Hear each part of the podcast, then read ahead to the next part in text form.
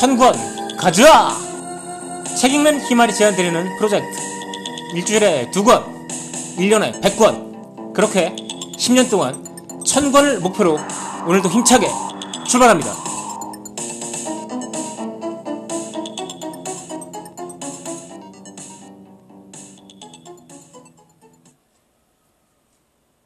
안녕하세요. 책 읽는 희말입니다. 오늘은 아라이 노리코의 대학에 가는 AI 대 교과서를 못 읽는 아이들이라는 책을 소개해 드리도록 하겠습니다. 이 책은 인공지능에 대해서 아주 중요한 두 가지 주장을 담고 있는 책입니다. 하나, 인공지능은 수학적 한계로 인해서 특이점에 이르지 못할 것이다.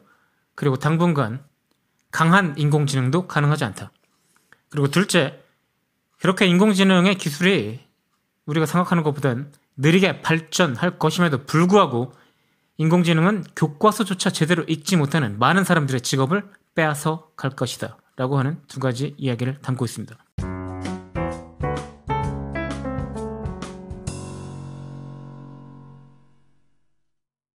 (2011년) 아라이 노리코 교수가 지휘하는 연구팀은 도쿄대 입시에 도전하는 AI를 10년 안에 만들겠다고 선언을 합니다.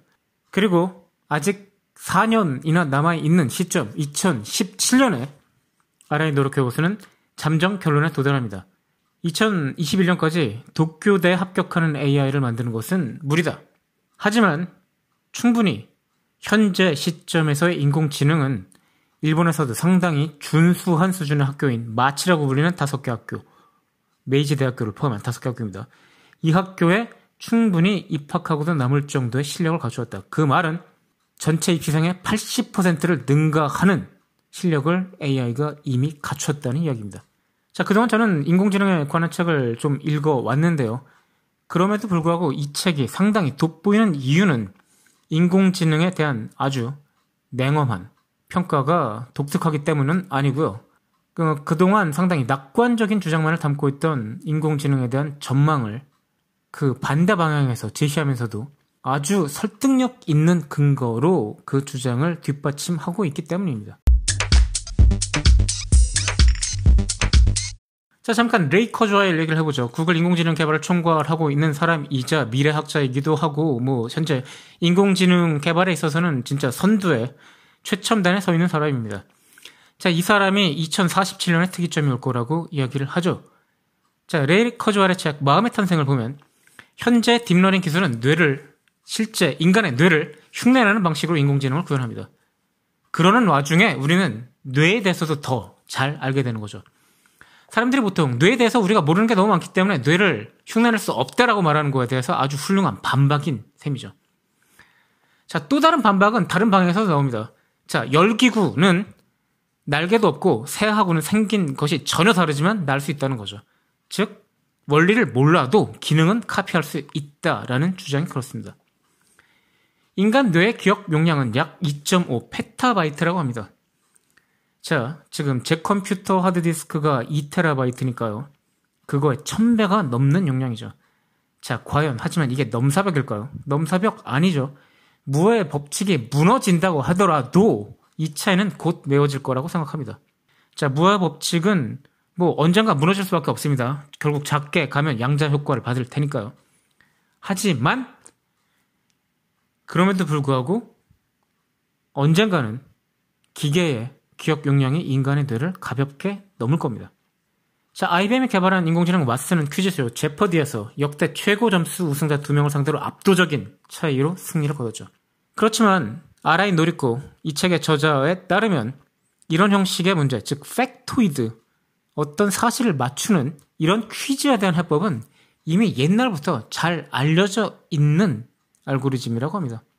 자, IBM 연구진은 기존의 알고리즘을 보완하고 발전시킨 거지 새로운 걸 만들어내는 게 아니라는 거죠. 자, factoid를 푸는 방법은 구글 검색을 통해서 원하는 정보를 얻는 것과 유사하다고 합니다. 그래서 데이터베이스의 양과 질, 그리고 검색 방법과 속도의 최적화가 가장 중요하다는 거죠. 자, 그럼 인공지능이 무엇을 할 수 있을까라는 생각을 해보죠. 애플의 인공지능 시리에게 주변에 있는 맛없는 이탈리아 식당을 한번 물어보십시오. 뭐, 저희 집에도 있지만 카카오 미니한테 물어봐도 될 것 같습니다. 자, 10중 8구 주변에 있는 맛있는 이탈리아 식당을 물어봤을 때랑 답이 똑같이 나올 거라고 합니다. 통계 기반한 알고리즘은 그 둘을 구분하지 못한다는 거죠. 인공지능은 결국 소프트웨어죠. 소프트웨어는 결국 수식이라는 언어로 표현될 수밖에 없습니다. 그런데 현재 수학은 인간의 모든 지적 활동을 수식으로 표현하지 못합니다. 그렇기 때문에 즉 인공지능의 한계라는 것은 소프트웨어의 설계적 한계가 아니라 수학 그 전의 문제인 수학이라는 언어의 한계 때문에 인간의 모든 지적 활동을 시뮬레이트 할 수 없습니다. 즉 수학의 한계, 컴퓨터 기술의 한계가 아닌 수학의 한계 때문에 인공지능은 큰 벽을 현재 마주하고 있다는 거죠. 그래서 저자 아라이 노리코는 특이점은 적어도 당분간은 오지 않을 거다라고 하면서 여기서 말하는 당분간이란 우리 세대, 자식 세대가 죽을 때까지도 안 된다는 얘기다라고 첨언을 하고 있습니다. 합스부르크 가문은 점성술을 이용해서 날씨를 예측하려고 했다고 합니다. 자, 해, 달, 별 같은 거나 구름이나 다 천구에 위치한 물체들이니까 연구를 잘 하면 날씨를 예측할 수 있지 않을까라고 생각했다는 거죠. 자, 수학의 한계를 제대로 알지도 못하면서 빅데이터를 통해서 AI가 강한 AI가 실현될 것이다라고 생각하는 우리들 오늘 우리들의 생각이 이 합스부르크 가문이 생각하던 거랑 비슷하지 않냐고 이야기는 저자는 이야기를 합니다. 자 여기까지만 보더라도 나는 저자 아라인 노리코 교수의 논리가 매우 인상적이고 설득력이 있다고 생각합니다. 하지만 저자는 여기에 한 가지를 더 지적을 합니다.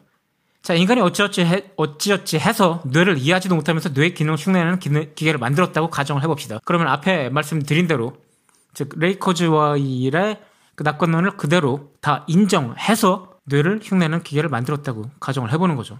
그때조차도 인공지능은 스스로를 업그레이드하면서 특이점을 향해 나갈 수 없다는 것이 저자의 주장입니다. 왜냐? 소프트웨어의 필수 요소인 목적이나 제약 조건이 인간에 의해 결정되기 때문이라는 거죠. 이 책은 제가 예전에 소개드렸던 이대열의 책, 지능의 탄생의 결론과 맞닿아 있습니다. 즉, 인공지능은 자기 자신의 이익을 실현하는 게 아니라 인간의 이익을 대리해서 실현하는 위치이기 때문에, 즉, 스스로 목적을 설정할 수 없기 때문에 인간을 위협하지 못한다는 거죠. 인공지능은 약한 인공지능, 강한 인공지능 두 가지로 나눴죠. 약한 인공지능은 특정한 문제를 어, 잘 푸는 인공지능이고 강한 인공지능은 그 문제 자체를 일반 지능이라고도 정하죠. 어떤 것이 문제인가를 확인하고 그 문제를 푸는 게 바로 강한 인공지능입니다. 자, 특이점은커녕 강한 인공지능도 가능하지 않다는 게 저자의 결론입니다.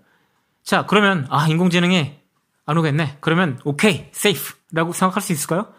저자는 그럼에도 불구하고 우리가 안심할 수 없다라고 주장을 합니다. 자, 몇 년 전부터 저는 햄버거 가게 가면은 직원한테 안 가고 키오스크에 가서 주문을 합니다. 훨씬 간편하기 때문이죠. 자, 이 키오스크 뭐 대단한 인공지능입니까? 아니죠. 이거 뭐 그냥 컴퓨터 단말기죠. 그런데 이 기계가 등장해서 실제로 햄버거 가게 일하는 직원의 숫자는 엄청나게 줄었죠. 자, 바로 이런 것이 진짜 별것도 아닌 기계에 의한 일자리의 감소입니다. 자명종이 발명되기 전에 유럽에는 사람을 깨워주는 직업이 있었다고 합니다. 창문을 두드리거나 작은 콩 같은 거를 입으로 쏴서 창문에 소리를 내서 잠을 깨워줬다는 거죠. 또 장시간 단순 노동을 하는 공장 노동자를 위해서 책을 읽어주는 직업도 있었다고 합니다. 실제로 인터넷 찾아보시면은 그 공장 노동자들이 쭉 앉아있고 거기다 훨씬 높은 의자를 하나 마련해서 그 위에서 책을 읽는 사람이 있는 그런 사진이 있습니다. 정말 재밌죠. 이런 직업들 당연히 없어졌죠. 자, 이 정도가 아닙니다. 사실 제가 처음 사회생활을 시작했을 때는 사무실마다 타이프를 전담하는 직원이 한 분씩 계셨거든요. 지금 그런 사람 없죠. 자, 이런 주장에 대해서 인공지능에 의해서 대체되는 사라지는 일자리보다 더 많은 일자리를 인공지능이 만들 것이다 라고 주장하는 낙관론자들이 많습니다. 자, 하지만 이 사람들은 알면서도 한 가지 사실을 이야기를 하지 않죠. 인공지능에서 대체되는 그 사람들은 그 새로운 직업에 필요한 기술을 갖고 있지 않은 것이 보통입니다. 그래서 소위 말하자면 마찰적 실업이 발생하게 되겠죠. 근데 이 마찰적 실업이라는 게 일반적인 상황에서 발생하는 수준하고는 차원이 다른 수준의 규모가 발생하니까 문제가 될 겁니다. 그래서 인공지능이 일자리를 없애면서 소득이 감소되고 이게 지출과 투자의 감소로 연결되면서 아주 엄청난 공황이 발생할 수 있다라고 저자는 경고합니다. 이건 1929년 공황이나 2008년에 미국 서브프라임 모기지 사태랑은 비교도 안 될 정도의 아주 대공황이 될 거라고 저자는 이야기를 합니다.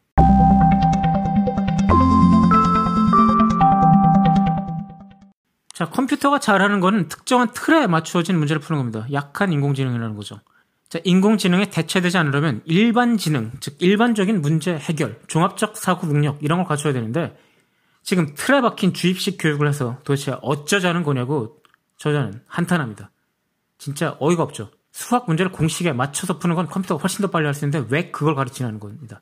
자, 저자는 그래서 이 하던 프로젝트 독교대를 갈 수 있는 AI를 개발하는 그 과정에서 독해 문제를 개발했습니다. 독해 문제를 컴퓨터하게 풀게 하기 위해서였는데 그걸 사람들한테도 한번 풀어보게 했다는 거죠. 자, 독해를 6개의 영역으로 세분해서 인공지능에게 풀이를 가르쳤는데 인공지능은 문법적 구조와 관련한 부분에선 좀 좋은 점수를 땄는데도 추론이나 내용 동일성 파악은 상당히 어려워했다고 합니다. 자, 이런 분야를 잘하면 사람들은 앞으로 인공지능한테 크게 도전받지 않고 잘 살아갈 수 있겠죠. 근데 문제는 이걸 사람들한테 풀게 했더니 마찬가지로 사람들도 어려워했다는 겁니다. 학생들은 인공지능이 어려워하는 영역, 그러니까 추론이나 동일성 파악을 못하는 건 기본이고 인공지능이 잘하는 문법적 구조 파악조차 제대로 못했다는 겁니다. 자, 무슨 얘기냐? 처음에 말씀드렸듯이 현재 인공지능은 일본 학생의 80%보다 성적이 더 좋습니다. 많은 수의 학생이 미래의 인공지능은커녕 현재 인공지능보다도 독해력조차 책 읽는 것조차 못한다는 이야기입니다. 자, 이 학생들이 어린이된다고 갑자기 독해력이 좋아질까요? 저자는 한 기자와의 일화를 얘기합니다. 학생들이 OX 문제에서 57% 정답률을 기록해서 걱정이다라고 했더니 이 기자가 57%가 평균이잖아요. 평균 57점 맞았으면 잘 맞은 거 아닙니까? 라고 했다는 겁니다. 자, 뭐가 잘못됐는지 아시겠습니까? OX 문제는 찍으면 50점이 확보되는 거죠. 근데 57점 맞은 게 잘 맞았다고요? 자, 표준 편차가 이게 몇이나 되는지 모르겠지만 이렇게 무식한 이야기를 하는 사람이 기자랍니다. 기자. 현재 이미 기사를 빠르게 쓰는 소프트웨어는 개발이 돼 있죠. 그래서 스포츠 어, 야구 경기 결과라든가 오늘의 증시 같은 거는 지금 상당수의 언론사들이 이미 인공지능에 의해서 기사를 초벌로 쓰게 하고 그걸 약간 손봐서 올리는 것으로 알고 있습니다. 이런 사람들이 기자를 하고 있다는 겁니다. 자, 이 기자 미래도 아니고 당분 정말 잠시 후에 인공지능에 의해서 대체될 만한 기자죠. 자, 그럼 뭘 해야 되냐? 지금 당장 학교에서 독해를 가르쳐야 된다고 저자는 주장합니다. 인간이 인공지능을 잠시나마 앞설 수 있는 분야는 그 부분이라는 거죠.